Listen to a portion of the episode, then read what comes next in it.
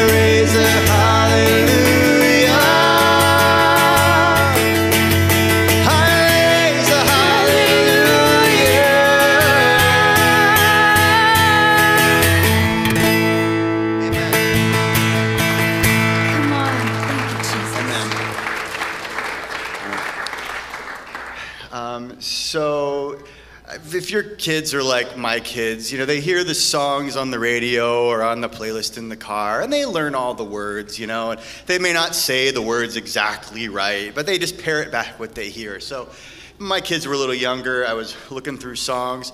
It's like, all right, what, what songs do I really want my kids to learn the lyrics of? All right. Hmm, how great is our God? Yes. uh, you know, just such a simple declaration of just the awesomeness of God, and it's very worshipful. And I'm a worship. I've been a worship leader for a long time, and I, and I mean no disrespect to all the hundreds of songs that are out there, but I, I really believe there there are a few that just have a little bit of extra sprinkle of the Lord on them, and I believe this is one of those songs. Yeah, I just, I just, this is just so God ordained, and so I just thought it'd be great if we sang it together this morning. So let's sing.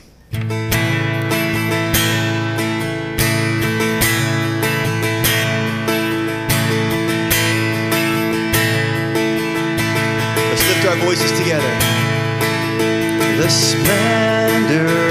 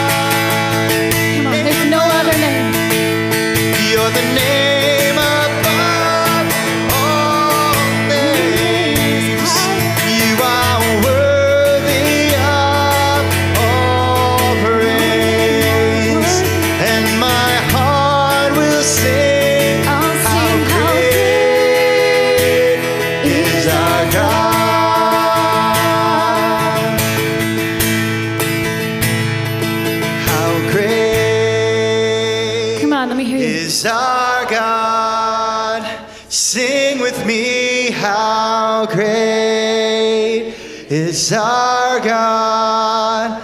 And oh, we'll see how great, how great is our God. Yes, God, this morning we declare that you're great. And we lift our voices together in praise and worship of a wonderful, awesome God. Lord, thank you for giving us voices to sing. Thank you for being worthy of all the praise we could ever give. We lift you up this morning in Jesus' name. Amen. All right, kids, you can head back to Sunday school. Adults, uh, turn and say hello to someone next to you.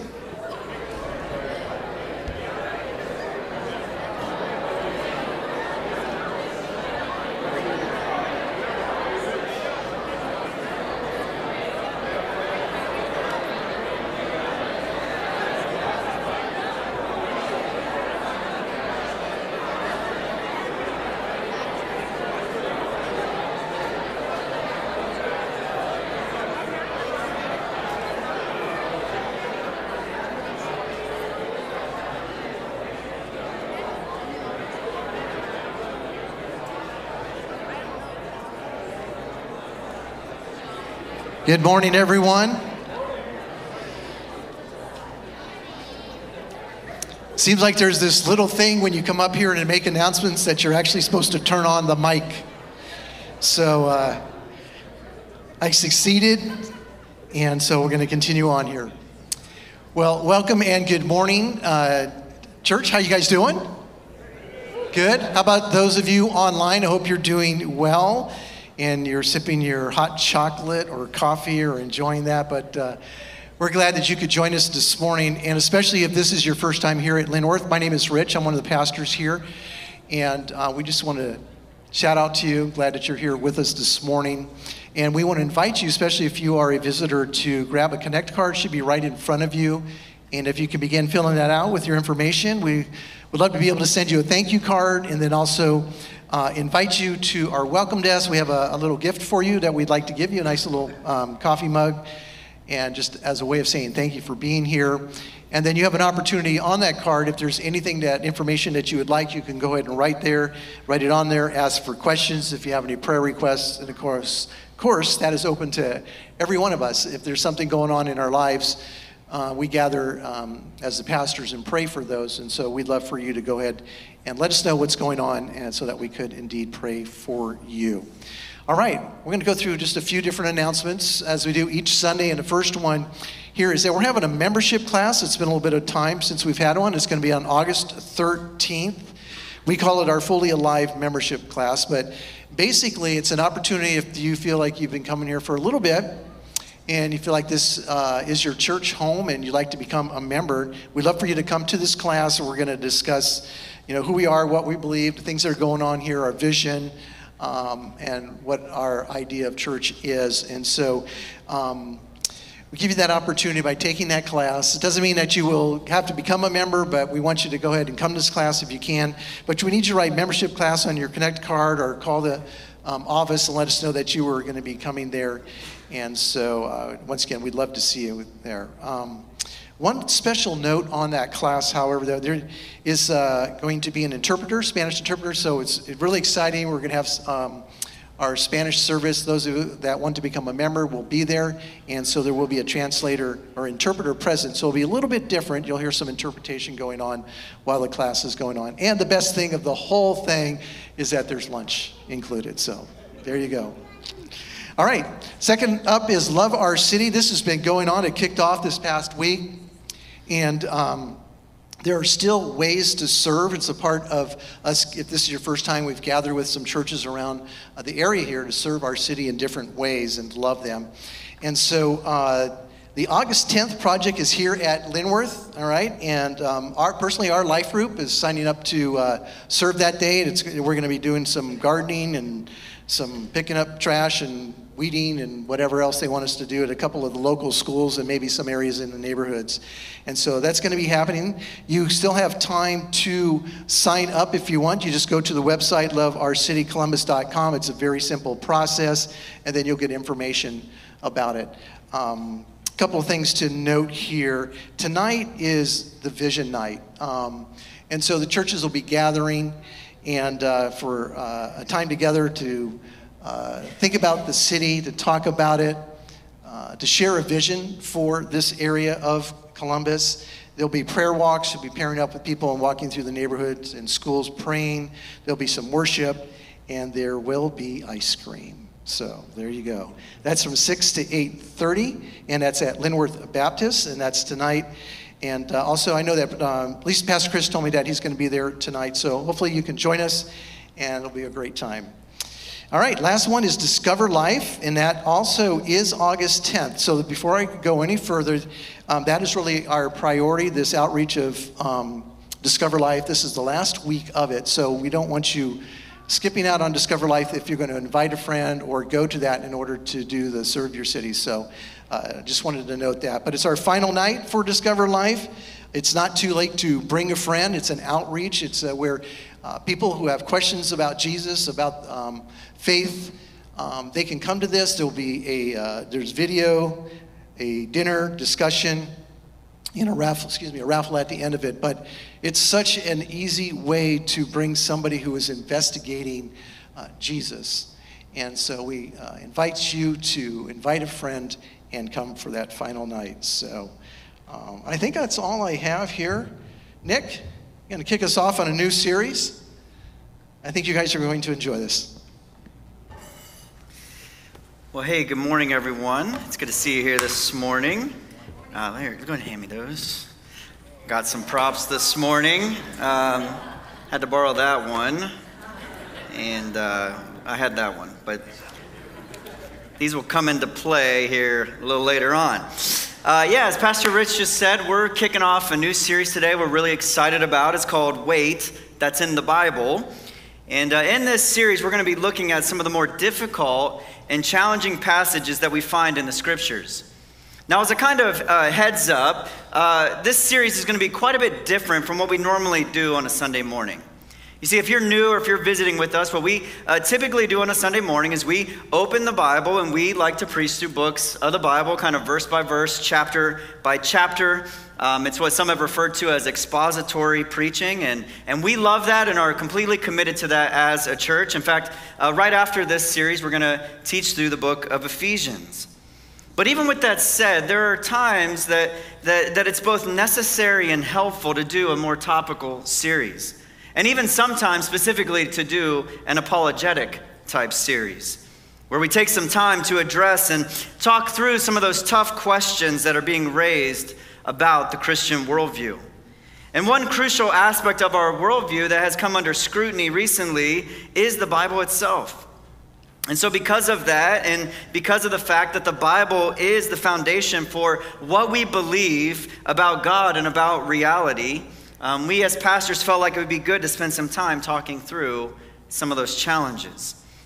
In fact, the, the genesis or the inspiration for this series came about through uh, a couple of us staff pastors reading through a book this summer uh, by a guy named Dan Kimball called How Not to Read the Bible.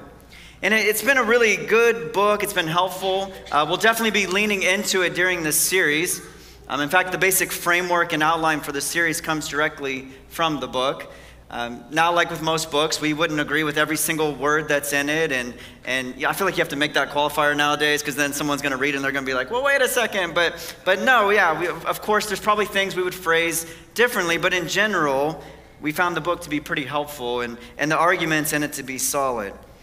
And so, in terms of this first message here and kicking off the series, what I want to try to do today is to lay out for us the basic issue or the basic problem that our, our broader culture is raising when it comes to the scriptures.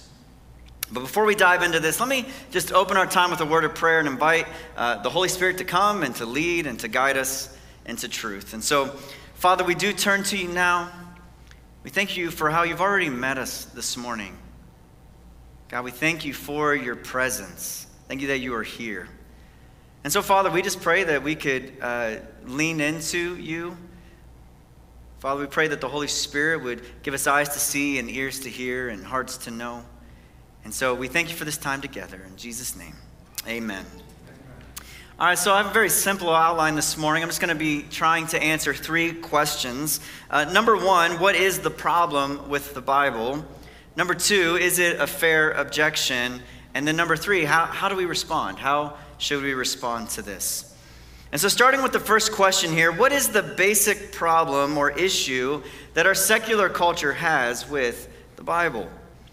Well, I think there are a number of ways uh, that we could talk about this or answer this question.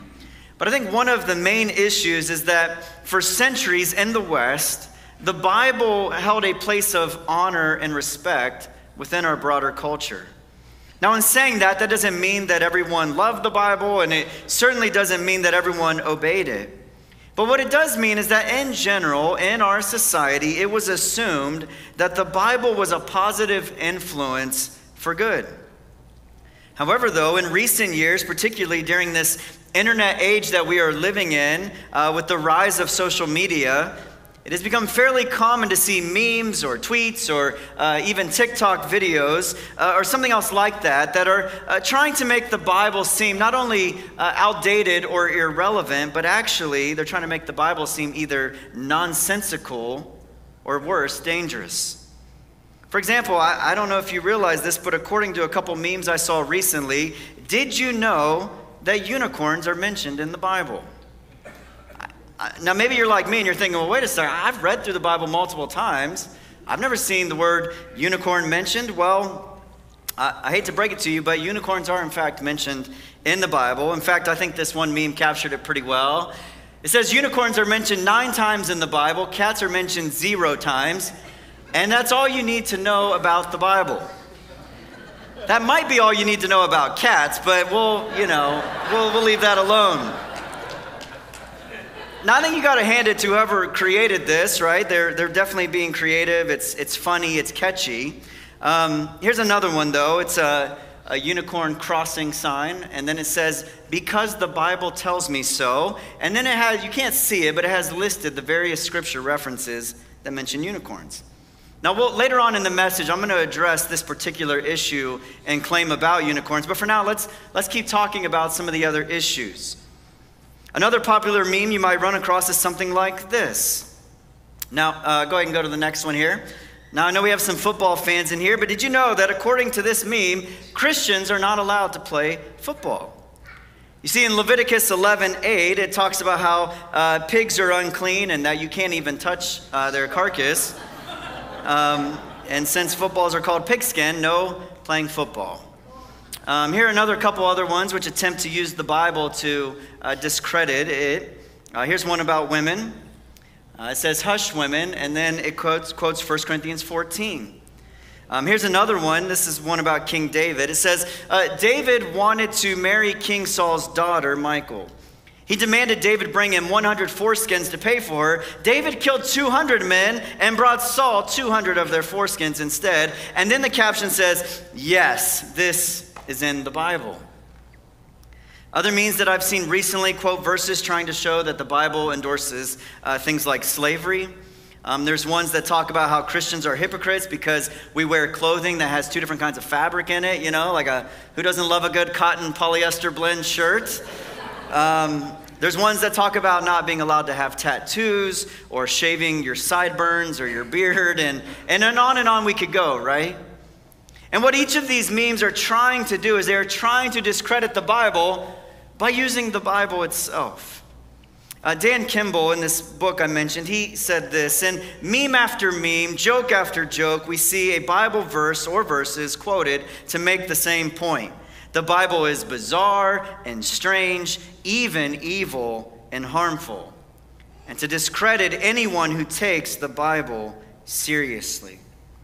And not only that, but I, think that many of these memes, what they're also trying to do is they're insinuating that Christians don't actually know their Bibles. Right? Like the thought is, is that if Christians actually knew what was in the Bible, then clearly they wouldn't be able to believe or to accept it, what it says. In fact, uh, comedian and magician, which I think is being generous to use that title, um, Penn he said this. He said, if you read the Bible cover to cover, I believe you will emerge from it as an atheist. You can read The God Delusion by Richard Dawkins. You can read God is Not Great by Hitchens. But the Bible itself will turn you atheist faster than anything. And unfortunately, I think the reality is, is that there are a lot of Christians who don't actually know their Bibles, particularly the Old Testament. And so when they do come across a meme like this, or, or maybe they uh, are talking with a non Christian friend who brings some of this stuff up, what happens is, is they end up being completely caught off guard. Right? Like they, they're just like, wait, wait a second, what? That's in the Bible? And, and they don't know what to say. You might feel embarrassed, you might feel stupid, and in the end, it's going to leave you feeling disillusioned. Again, like our series title indicates, they, they just feel like, wait a second, the Bible actually says that? And again, unfortunately for some, instead of talking to a pastor or talking to a, a, parent or, or someone else who loves them, instead what they do is they go back online looking for answers. But instead of finding helpful, truthful answers, they find more memes and more arguments that are out to discredit the Bible. And so as a result, this is why we get some people who are deconstructing their faith and, and who are walking away from the Christian faith. And so again, this I, I believe is really a major problem. And it's a major issue that's taking place both inside and outside the church. And so let's go to that second question in our outline, and that is this Is it a fair objection? In other words, is the Bible really that bad? Is it really that confusing and nonsensical and dangerous? Well, I think on the one hand, if, we, if we're being fair here, I think there is a sense in which the answer is somewhat of a yes right? Like there are things in the Bible which are at first difficult to understand. For example, this week my uh, oldest son got a Bible for graduating from our Cross Crew Children's Ministry. And uh, he told me that he was going to start reading in Genesis and go all the way through the Bible. And, you know, on the one hand, I was really pleased and excited uh, that he had this strong desire to get into the Word and, and on his own and, and to begin reading it. But at the same time, I was thinking, you know, he's going to get real lost and real confused if he tries to read through the Old Testament without some help and some explanation. And so instead, I was like, hey, buddy, like, that's awesome that you're excited about reading uh, your Bible. Um, but you know, like, how about we start in something like a little easier, like Matthew, right? Like, let, us skip forward a little bit and, and we'll begin in the New Testament. Now, I didn't say that to him because I devalue the Old Testament or because I think that the Old Testament is wrong or something else like that. No, in fact, I personally love the Old Testament and read through it regularly. But again, if we're being fair to our non Christian skeptic friends, there are parts of the Old Testament and even some in the New which are very difficult to understand and to accept. I mean, look, the reality is this you turn uh, to page two in your Bible, and there's already a talking snake, there's some magical trees. Um, you turn a couple more pages, there's a guy building a really, really big boat, and he gets on it with every kind of animal, and then, you know, there's a flood, and it kills everyone and everything. Um, that same guy, just a page later, uh, ends up getting drunk and, and, naked in his tent, and that creates a bunch of problems. And so, uh, you're only, at that point, you're only like five or six pages in. And that's nothing to say about some of the more difficult and hard to understand laws that you come across in places like Leviticus and Deuteronomy. Um, not only that, I, one thing I love about the Bible is that the Bible itself admits that there are parts in it that are hard to understand. Right? Like uh, the Apostle Peter in 2 Peter 3 said this about Paul's writings. I love this. He says, Therefore, beloved, since you are waiting for these, be diligent to be found in him without spot or blemish and at peace and count the patience of our Lord as salvation, just as our beloved brother Paul also wrote to you according to the wisdom given him. And as he does in all his letters when he speaks in them of these matters. Now, catch this. He says, There are some things in them that are hard to understand, which the ignorant and unstable twist to their own destruction, as they do the other scriptures. And so even poor Peter's like, yep, you know what? I, mean, I know I'm just a simple fisherman, and Paul's like super deep with theology. And, and look, yeah, there's some things he writes that are hard to understand. And so, again, in looking at this question here, is this a fair objection? I think there's a sense in which the answer is somewhat of a yes. However, though, at the same time, I would say the answer to this question is no. No, this is not a fair objection. And the reason I say that is for a couple of reasons. For one, uh, the, the fact just that many of these memes are and objections that are being raised, they're intentionally misleading. For example, I told you we'd come back to the unicorn example. Um, it is true that unicorns are mentioned nine times in the Bible in the Old Testament. However, uh, most likely, if, if you take the Bible that's in your hand and go back to the concordance, or if you search the Bible that's on your phone, you're not going to find the word unicorn in it. And the reason for that is because it was only the King James Version which used the word unicorn. And maybe you don't realize this, but the King James was translated in the year 1611 from the original languages into English. And the Hebrew word that they translated as unicorn was the Hebrew word ra'im. And it most likely referred to an animal that is now extinct. But, but the animal, what they knew about it is that it contained a, a single or a prominent horn. And so think of something maybe like a rhino. And so again, in 1611, when the King James was translated, they picked the English word unicorn, which at the time simply meant one horn. In other words, when they picked the word unicorn, they in no way chose it to represent some mythical, magical creature uh, which looks like a horse, that has a horn, and likes to fly, and for whatever reason likes rainbows. right? Hey, Huts. Catch, buddy. Um, that idea, that concept wasn't even a thing in 1611. No, they picked that word simply because it was an animal with a single or a prominent horn. Um, another example of being intentionally misleading is the football meme. Not only does this meme take the verse out of context, but the reality is uh, most footballs aren't even made of pigskin, or uh, footballs are not made of pigskin, and they never were. Most footballs today are made of either cowhide leather or some sort of synthetic material like rubber. Uh, the reason that we have come to call football pigskin is because a really, really long time ago, the inside of the football did contain a pig bladder.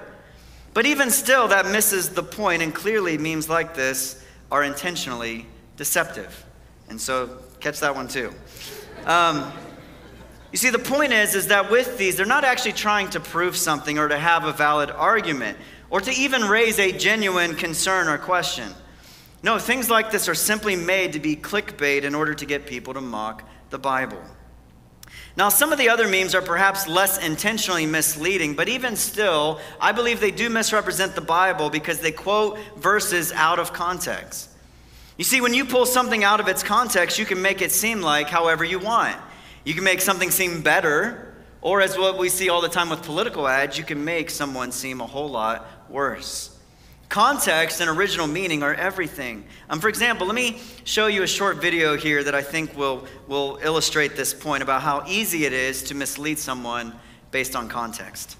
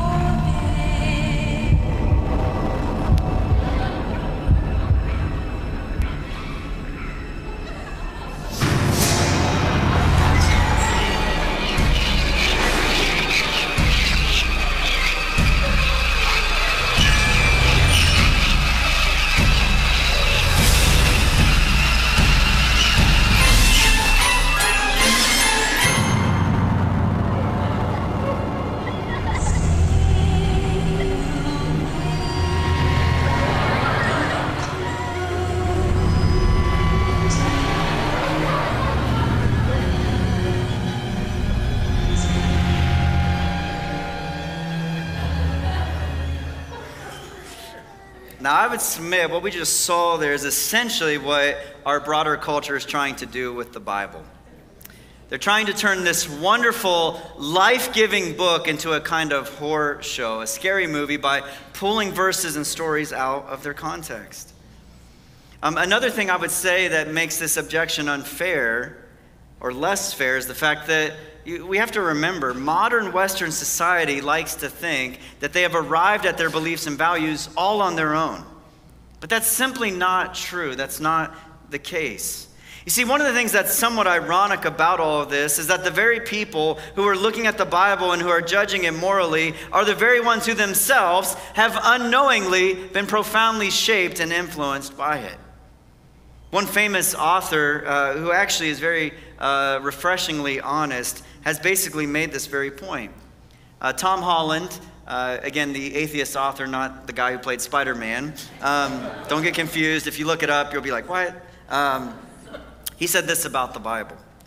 He said, compacted into this very, very small amount of writing was almost everything that explains the modern world and the way the West has then moved on to shape concepts like international law, concepts of human rights, all, other, all these kinds of things.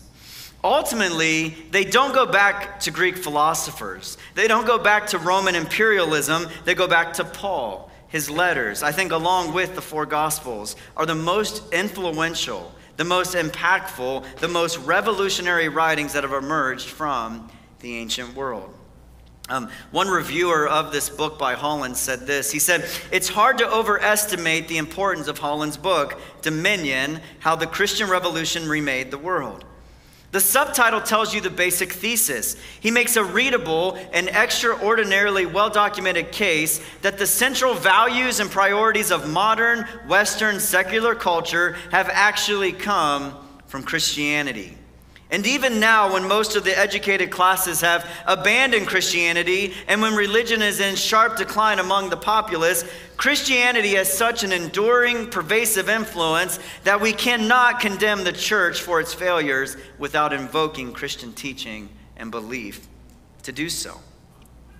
Now, maybe you had a hard time tracking with that, but again, the basic point here is this that it's ironic that those in our culture who are looking at the Bible and who are condemning it morally are the very ones who themselves have been deeply and profoundly shaped by the biblical view of morality and ethics. In other words, if it wasn't for the Bible and for Christianity, these uh, people today would, would never have come to the conclusion or these moral uh, conclusions on their own. I mean, do you actually think that if uh, the uh, ancient Romans or the ancient Greeks or even some of the ancient Asian cultures would have uh, persisted or who would have influenced the world the way that the Christian faith has, that these objections would be being raised today? I, I personally am not persuaded that that would be the case. And so, again, is our culture's critique of the Bible fair? Well, I, I, again, I think if we're being fair, the answer to that is well, yes, in some ways, but definitely no in others.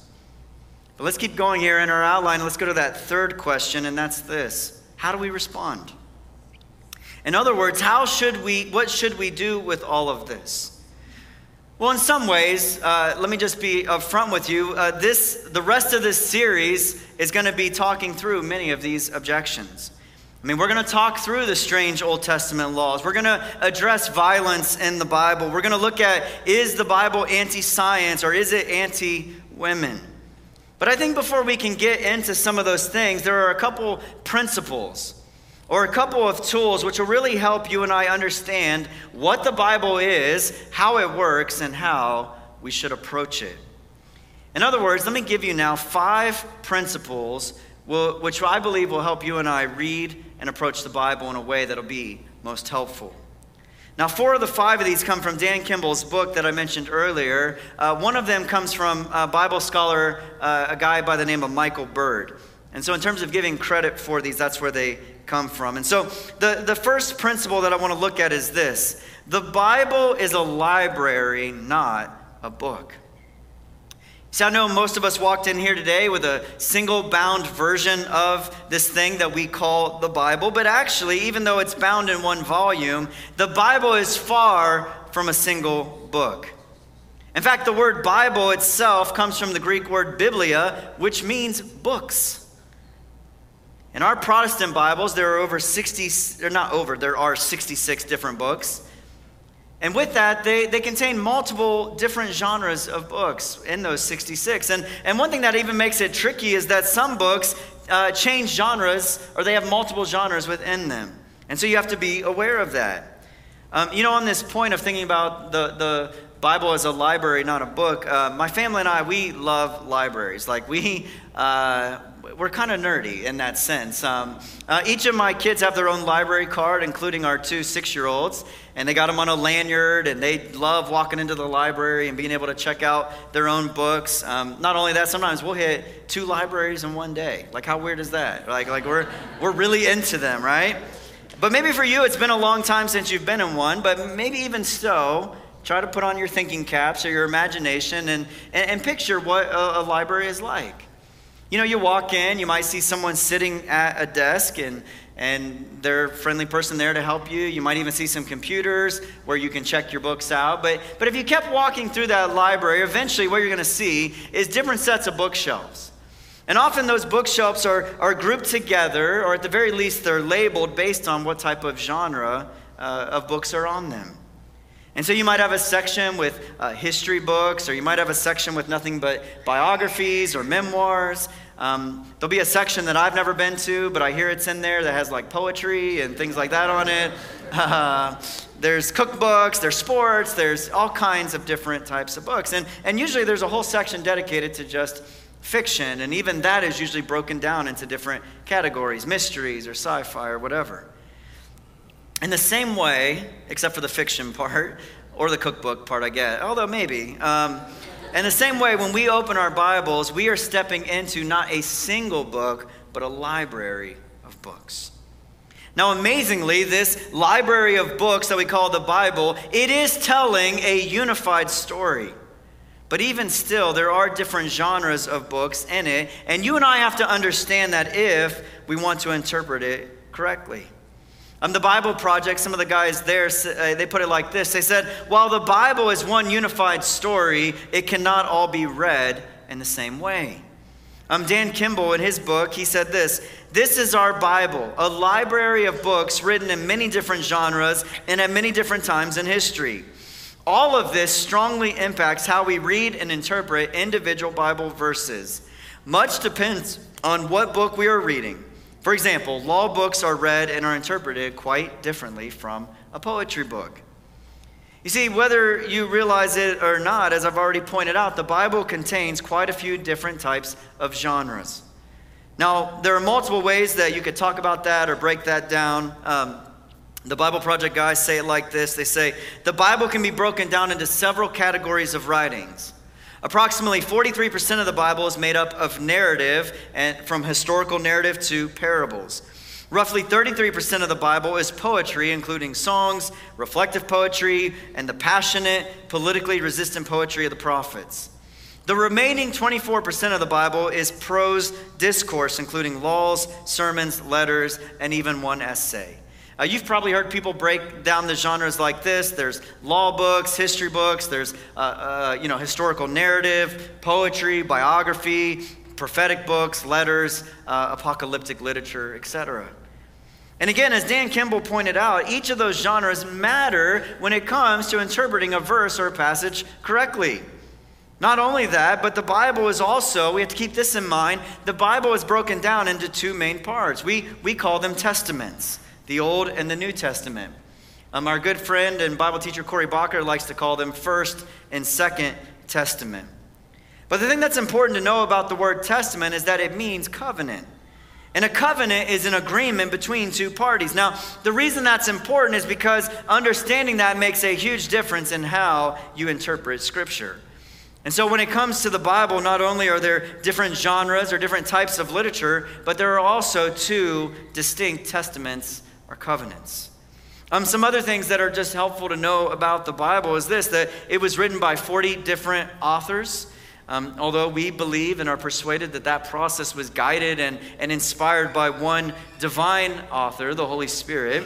Um, it was written over 1,500 years, spanning from about 1400 BC in the days of Moses to around 100 AD with the time of the Apostle John. It was written on three different continents. It contains three different languages Hebrew, a little bit of Aramaic, and Greek in the New Testament.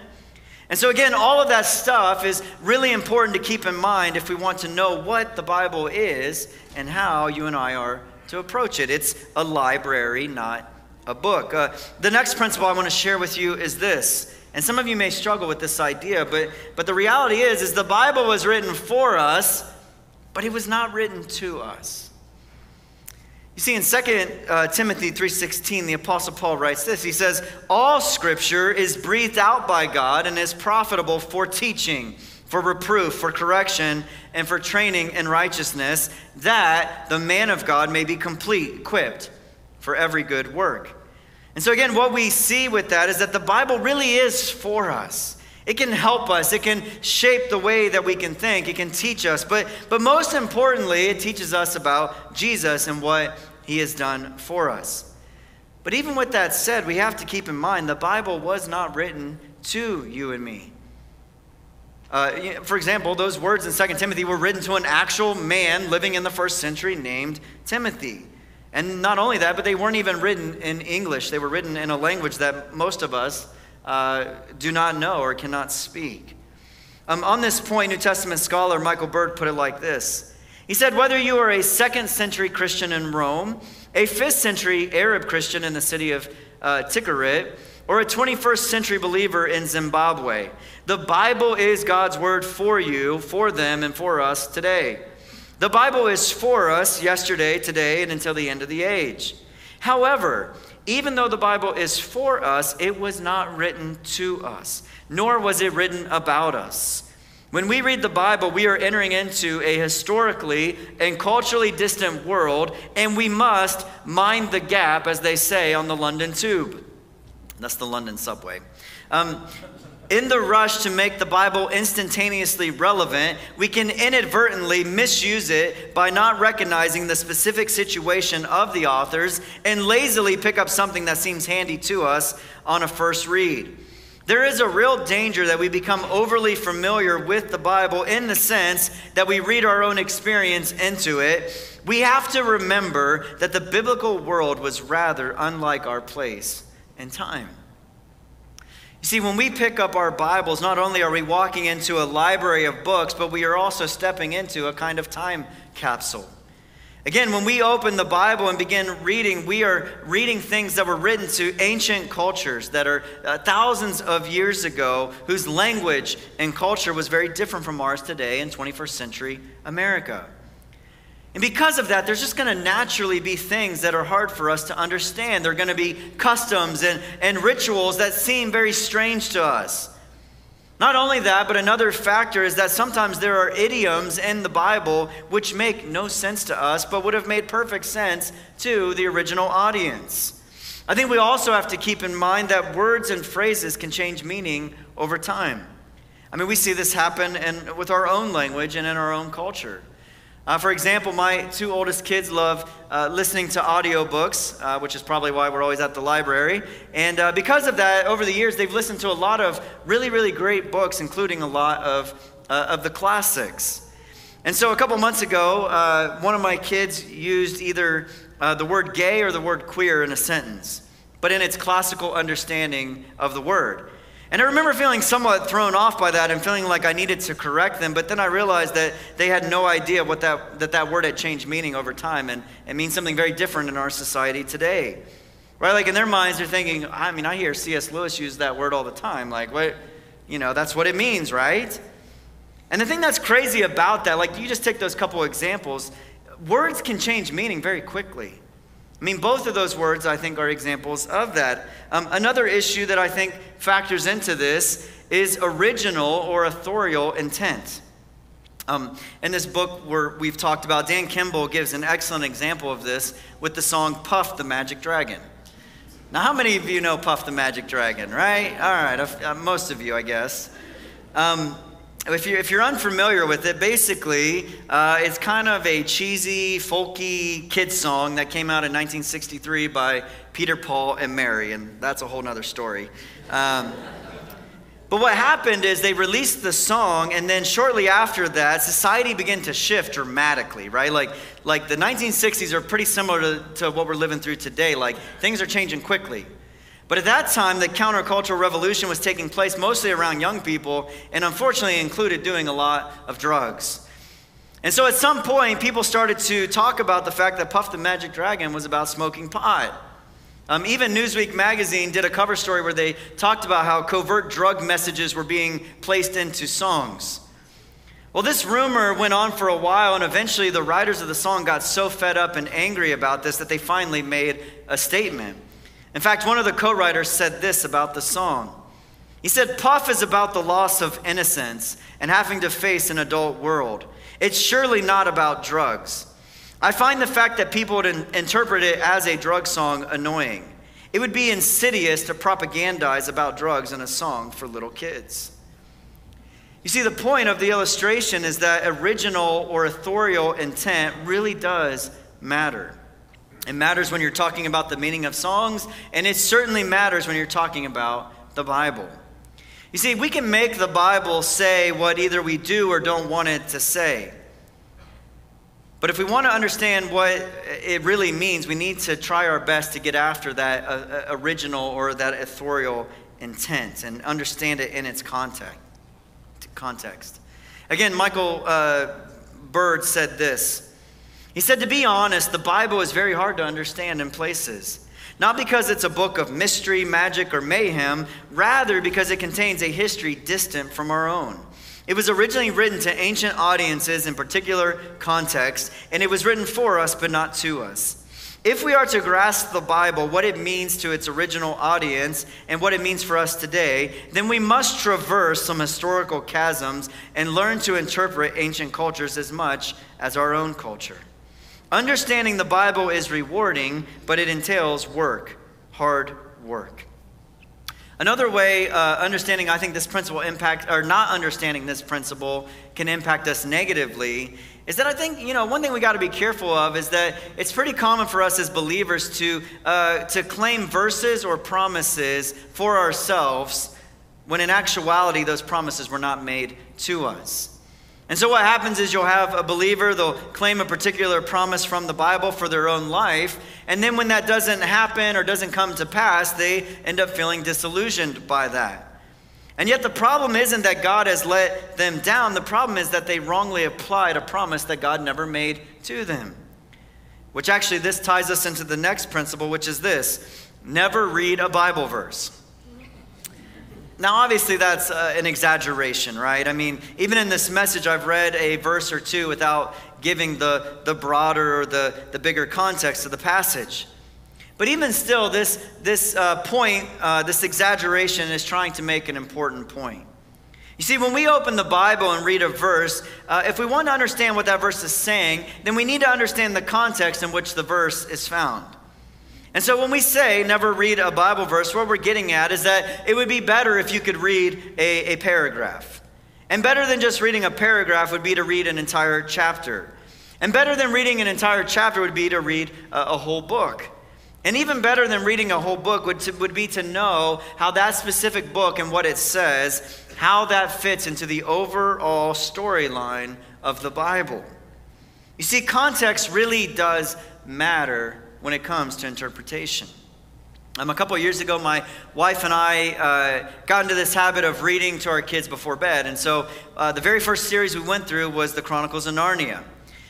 And so we would take turns uh, reading uh, to them before bed. We kind of just sit in the hallway and read between the two bedrooms. And, and honestly, my wife ends up reading more than I do. And so what would happen is that when it was my turn to read, I would sit down and, and begin reading. But because I had missed the previous couple nights, I had no idea what was going on. And so I'd have to ask uh, one of the kids to fill me in on the story. Now, that's bad enough, but let's say you have never read the Narnia series before. This is a one volume uh, book of it that has all seven books in it.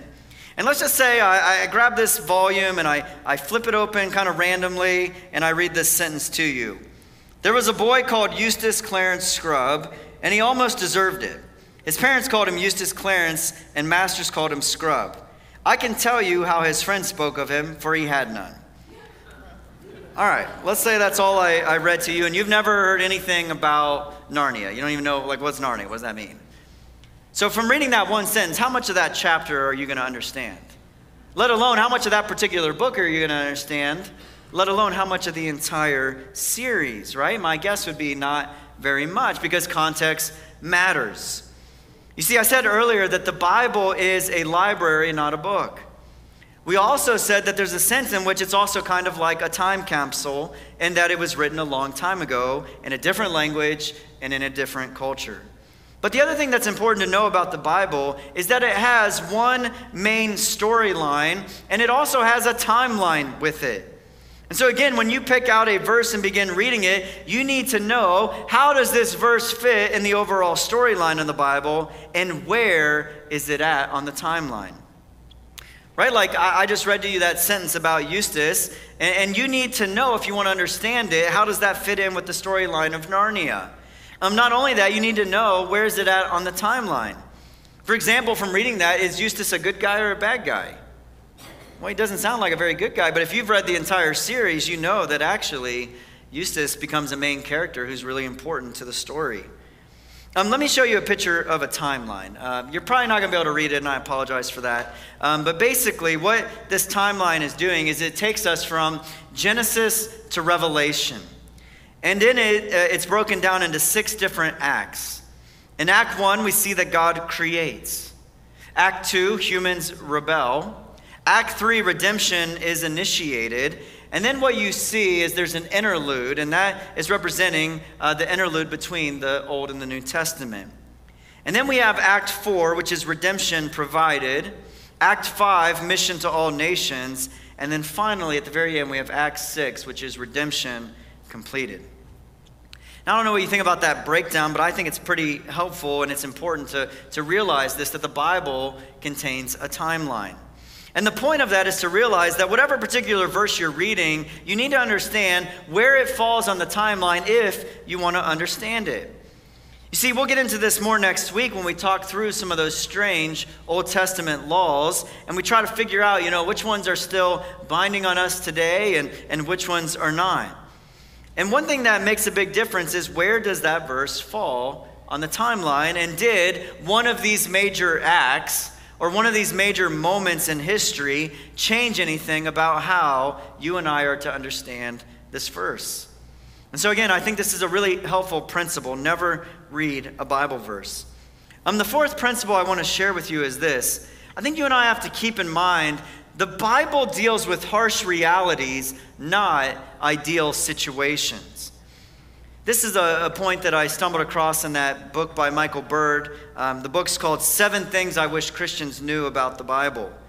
And in this section of the book, Bird does such a good job talking through this thought that, you know, you and I have an idea of what we think the world should look like, but then there is the reality of what the world actually is. And that's true for us today, and that was certainly true thousands and thousands of years ago. And so let me read a quote to you from the book that I think will help us understand this principle. It's a, it's a little bit of a longer quote, but try to hang in there with me so that you can capture it. The Bible deals with the world as it is in its cruelty and moral chaos. A world with intertribal warfare, marauders, judges who take bribes, famine, foreign empires, pagan religions, slavery, curses, infanticide, exploitation, and patriarchy. Thankfully, God spoke his word into the context of the ancient Near East and into the Greco Roman Mediterranean. It was a gracious word that dealt with the harsh realities of human existence and it alleviated the misery of many. Yet, even as the divine word made things better, it did not, it did not always make things immediately perfect. The Bible speaks to a world that is messed up, and God's decrees for that world do not clean up every mess instantaneously. God's commands to the Israelites about war, slaves, women, and justice made things incrementally better than they were, but not exactly perfect if judged by the standards of the New Testament or the Universal Declaration of Human Rights. Let me put it like this In God's ideal world, we beat swords into plowshares. But in the cutthroat world of Canaan, a millennium before Christ, God's instructions told them what they had to do to survive if they went to war with the Ammonites. How they were to treat the survivors, how they were to make a treaty with a foreign people, how they were to stop foreign religions and cultures from taking over their own, how they were to treat someone who committed murder, etc. A lot of what we find in the Bible, especially in the Old Testament, is not ideal, at least not ideal when judged from the perspective of the New Testament. It was somewhere between an emergency survival program and an attempt to ameliorate a terrible and traumatic situation. The Old Testament conveys the ruthless realism of God's people trying to survive in an ancient world and dealing with a world that had a particular view of masculinity, kinship, moral duties, and social order. See, I think the thing that you and I are, are, are, quick to forget is that God is very much not like us. God is able to be extremely patient. He's able to uh, take the long game when it comes to things. You see, we want utopia now and we want it on our own terms. But God, in His divine wisdom and providence, has ordered the world and humanity uh, and redemptive history to play out the way that He has. As we saw earlier on the timeline, God did in fact initiate a rescue plan eh, to rescue this chaotic and messed up world. And we see that. I mean, really, you can go all the way back to Genesis 3 to, to see a glimmer of that. But, but starting in Genesis 12, you see God choose and initiate this with Abraham. And then you go all the way through uh, the nation of Israel. And eventually, in God's perfect timing, as it talks about in Galatians 4 4, God sent his son. And his son was, was the, the, the plan of redemption. It was what the point of redemption and where it was heading. And what we see is that when Jesus came, he brought the kingdom with him. And as part of bringing the kingdom to this earth, Jesus preached a, a new kingdom ethic of how you and I are to love and to treat one another. And we see that in places like the Sermon on the Mount and, and the Great Commandment. And we also see that Christ went to the cross and he died in order to deal with the very thing that causes our world to be messed up this thing called sin. And then he rose again and he ascended into heaven. And, and then after that, he sent his Holy Spirit to us, to the church, so that we would have wisdom and power to spread this kingdom and to spread the kingdom values to our world. And we know that one day that the world will be a place that is ideal and is perfect, where injustice doesn't exist, where racism is over, where sexual immorality is done away with, but unfortunately, we are not there yet. And so, when it comes to understanding some of these Old Testament passages that are hard for us to swallow, I think you and I have to keep this in mind. The Bible is realistic about humanity and it's realistic about the world you and I live in. And it set, God set a course a long time ago to begin able, uh, to bring some uh, correction to that and to begin to bring some hope in how you and I are to treat each other. But it did not happen instantaneously.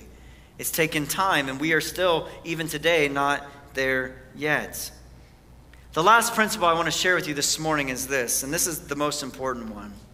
All of the Bible points to Jesus. You see, I said earlier that the Bible was written over 1,500 years ago by 40 different authors. But even with that said, one of the things that's so amazing is, the, is that the Bible is a unified story that leads to Jesus Christ. From Genesis to Revelation, the Bible is about Jesus. Jesus, in multiple places in the Gospels, made this very point. For example, in John 5 39, Jesus was having a heated discussion with some of the religious leaders of the day. And they were kind of going back and forth. And Jesus finally told them this in, in verse 39. He said, Look, you search the scriptures because you think that in them you have eternal life. And it is they that bear witness about me.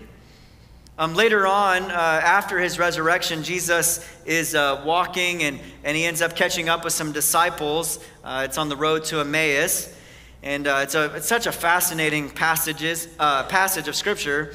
Um, for some reason, these disciples were kept from recognizing Jesus, and, and so Jesus kind of catches up to them, and he's like, So, what are you guys talking about? And, and, and what are these things you're, you're talking about? And, and they're like, Don't you know about all the things that just took place in Jerusalem? And, and in verse 19, Jesus says, What things? And they said to him concerning Jesus of Nazareth, a man who has, uh, was a prophet, mighty in deed and word before God and all the people, and how our chief priests and rulers delivered him up to be condemned to death and crucified him. But we had hoped that he was the one to redeem Israel, yes. And besides all this, it is now the third day since these things happened. They, uh, moreover, some women of our company amazed us. They were at the tomb early in the morning and when they did not find his body, they came back saying that he had, they had seen a vision of angels who said that he was alive. Some of those who were with us went to the tomb and found it just as the women had said, but him they did not see. And he said to them, O foolish ones and slow of heart to believe all that the prophets have spoken. Was it not necessary that the Christ should suffer these things and enter into his glory? And beginning with Moses and all the prophets, he interpreted to them all the scriptures the things concerning himself. You see, there are some things inside, of, uh, uh, there's some of those inside of evangelicalism who are saying maybe we should just ditch, or as Andy Stanley has said, maybe we should just unhitch ourselves from the Old Testament. But the problem that I and the rest of our pastors have with that is, is for one, 2 Timothy 3, which we looked at earlier, says that all scripture is breathed out by God and is profitable. Um, the other problem that we have with that, in terms of unhitching ourselves from the Old Testament, is, is because, as Jesus just said, The, the Old Testament scriptures point to him, they are about him. And yes, sometimes we see that in really obvious ways, like Isaiah 53 or uh, the Passover story or things like that. Uh, other times it's a little more subtle, it's more, uh, it's more veiled. But either way, the Bible is about Jesus. He is the climax of the story, He is the center, He is the point. And when people get stuck on difficult parts of the Bible or, or take verses out of context, but they miss Jesus in the process, that is a tragic thing. It'd be like going to see Niagara Falls, but then missing the falls because you're too busy playing with your broken zipper on your jacket. Right? Like that would be tragic. Like, forget your jacket. Look at the falls, right? And that's just what I want to say to someone who's hung up. And, and that's in no way to, to, to, to, to try to pretend like there are not difficult things or that struggling with doubts is not real. But I just want to plead with someone like, don't, I mean, we can talk through that. There are good answers to those questions. But please, please do not miss Jesus in the process. The Bible is about Jesus. Jesus Christ is beautiful, He is compelling. And if we want to know him, we have to read this book, this, this books, I should say, which speak of him. See, the Bible is difficult at times to understand, but it is worth it. It is worth it to do the hard work uh, to understand it, and it is worth it to love it and to, to give our lives to, to knowing it.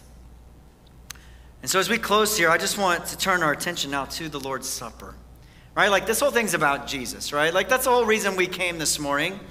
You didn't come to be entertained. You didn't come to see your friends. You came because of Jesus Christ and the fact uh, that he has impacted your life. And so, as we come to the table this morning, I just want us to turn our attention and our affections to him. You see, I said earlier that God initiated this rescue plan, this plan of redemption, by sending his son into the world. And unfortunately, the ugly truth is that in order for God to restore us, there had to be a sacrifice. There had to be a payment for the sin and the, the, dysfunction in our lives. And so, on the night before Jesus went to the cross, he instituted this thing that we've come to call communion or the Lord's Supper. And the bread Jesus taught us represents his body, the cup or the juice represents his shed blood. And so I'm going to pray here and I'm going to thank the Lord for his word and I'm going to thank him for these elements and what they represent. And then we're going to sing some more. And uh, anytime during these next couple of songs as we close out the service, uh, feel free to take communion on your own. But for now, let's pray. Father, we do thank you. God, we thank you for your presence. We thank you for your word. God, thank you that we can know truth. In a world that says truth is unknowable, in a world that says truth is all changing, that you can't know for certain, thank you, Lord, that you have revealed yourself through the scriptures. And Father, I just pray that you're, uh, you would really bless this series. Lord, we know it's different from kind of what we're used to or what we normally would like to do, but God, I pray that, that if there's any of us here today, God, there's no reason to feel shame or to feel uh, embarrassment if we're struggling with, with certain aspects of the scriptures. I just pray that this series would be a blessing to uh, those in our church, Lord, who maybe are struggling, who maybe have questions when it comes to your word. And I just ask, Father, in your grace and in your love, would you meet us and would you reveal truth to us? And ultimately, Lord, would you reveal the Lord Jesus to us? I pray that we would fall more in love with him. He is the Word become flesh. And Lord, even as we uh, just take the elements here, as we sing and worship you, Lord, Jesus, I pray your presence would just increase in this place. And Lord, that we would just know that you're here, that you're real. God, we can, we can struggle with certain aspects of Scripture, Lord, but you're real. Your presence is real.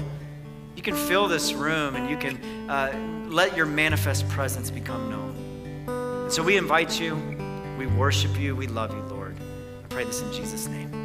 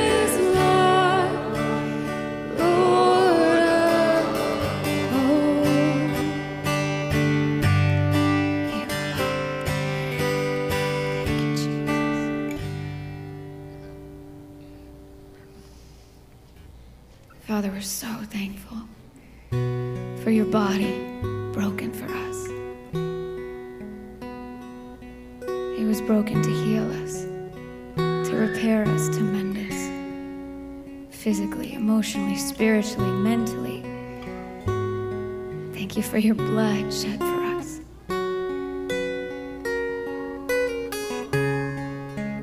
To redeem us, to bring us home to you, to pay for our sins. We rejoice because of what you've done, and we receive the life and the light that comes from living by your Spirit. So, Father, for anyone here this morning who needs more, more of your Spirit, more of your comfort, more of your power, you pour that out on us this morning? And may we use that power to bless your name, to glorify you, and to make this moment a connection between heaven and earth.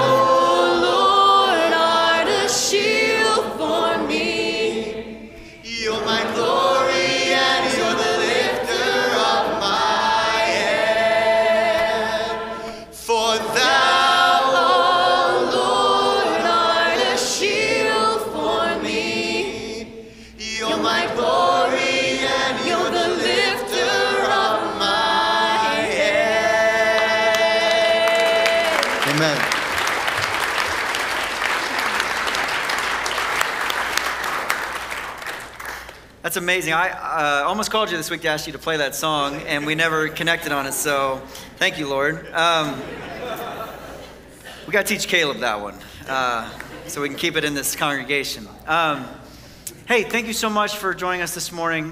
Again, I know uh, this kind of a message is a little bit different. Maybe you came in here really banged up today, and you're like, apologetics, really? Like, I just, I need to meet Jesus.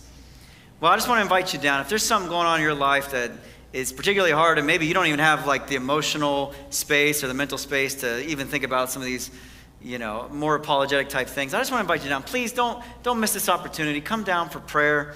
There'll be members of our prayer team down here. Um, please come down. You can share with them what's going on and and let them pray for you. Um, we hope you can join us next week. Uh, next week, I think the topic is some of the old, strange, uh, some of the strange Old Testament laws that we come across in places like Leviticus. And so uh, I want to invite you back. Again, it's a good series to bring maybe friends to who are uh, investigating the Christian faith um, and maybe have some questions. Um, but for now, let's close with a final blessing. It comes out of 2 Peter 3. May you grow in the grace and knowledge of our Lord and Savior Jesus Christ. To him be the glory both now and to the day of eternity. Amen. Amen. Amen. Go in peace.